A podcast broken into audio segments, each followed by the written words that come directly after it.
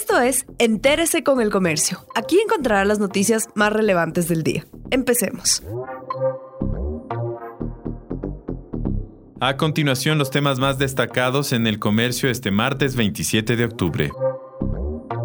3 de 55 universidades no consiguieron la acreditación. Las tres universidades que no fueron acreditadas por el Consejo de Aseguramiento de la Calidad de la Educación Superior no cerrarán, por lo que el resultado de la evaluación no afectará a sus alumnos. Estas instituciones deberán ser parte de un plan de mejoramiento y tienen dos años de plazo para volver a acreditarse. Se trata de la Universidad Luis Vargas Torres, la Técnica de Babahoyo y de Especialidades Turísticas de Quito. Las 60 universidades y escuelas politécnicas del país, 55 se sometieron al proceso y 52 han sido acreditadas. La certificación dura 5 años.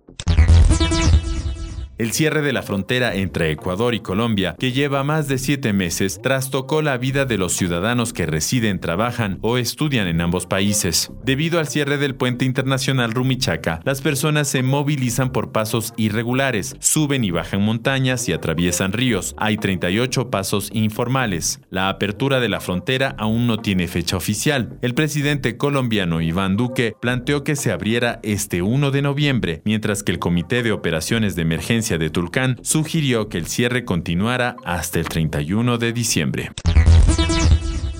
El caso Ispol genera cinco denuncias penales que ya están en la Fiscalía. Representantes del Seguro Social de la Policía y otros afectados pidieron a la Fiscalía que investigue delitos como estafa, peculado y tráfico de influencias. Todo se originó por un posible perjuicio que habría registrado en cuanto a inversiones realizadas por esta instancia policial. El gobierno estudia subsidio que otorga para las personas que usan cocinas de inducción. El subsidio que otorga el gobierno a las personas que usan cocinas de inducción, duchas o calefones eléctricos se encuentra en análisis. Este beneficio permite que las personas que usan cocinas de inducción no paguen en las planillas de luz por el consumo de hasta 80 kilovatios hora al mes. En el caso de los sistemas de calentamiento de agua, duchas o calefones eléctricos, se reconoce hasta 20 kilovatios hora al mes. Actualmente esta subvención se encuentra vigente hasta finales de este 2020. Gracias por acompañarnos. No olviden seguirnos en Facebook, Twitter e Instagram como El Comercio Com.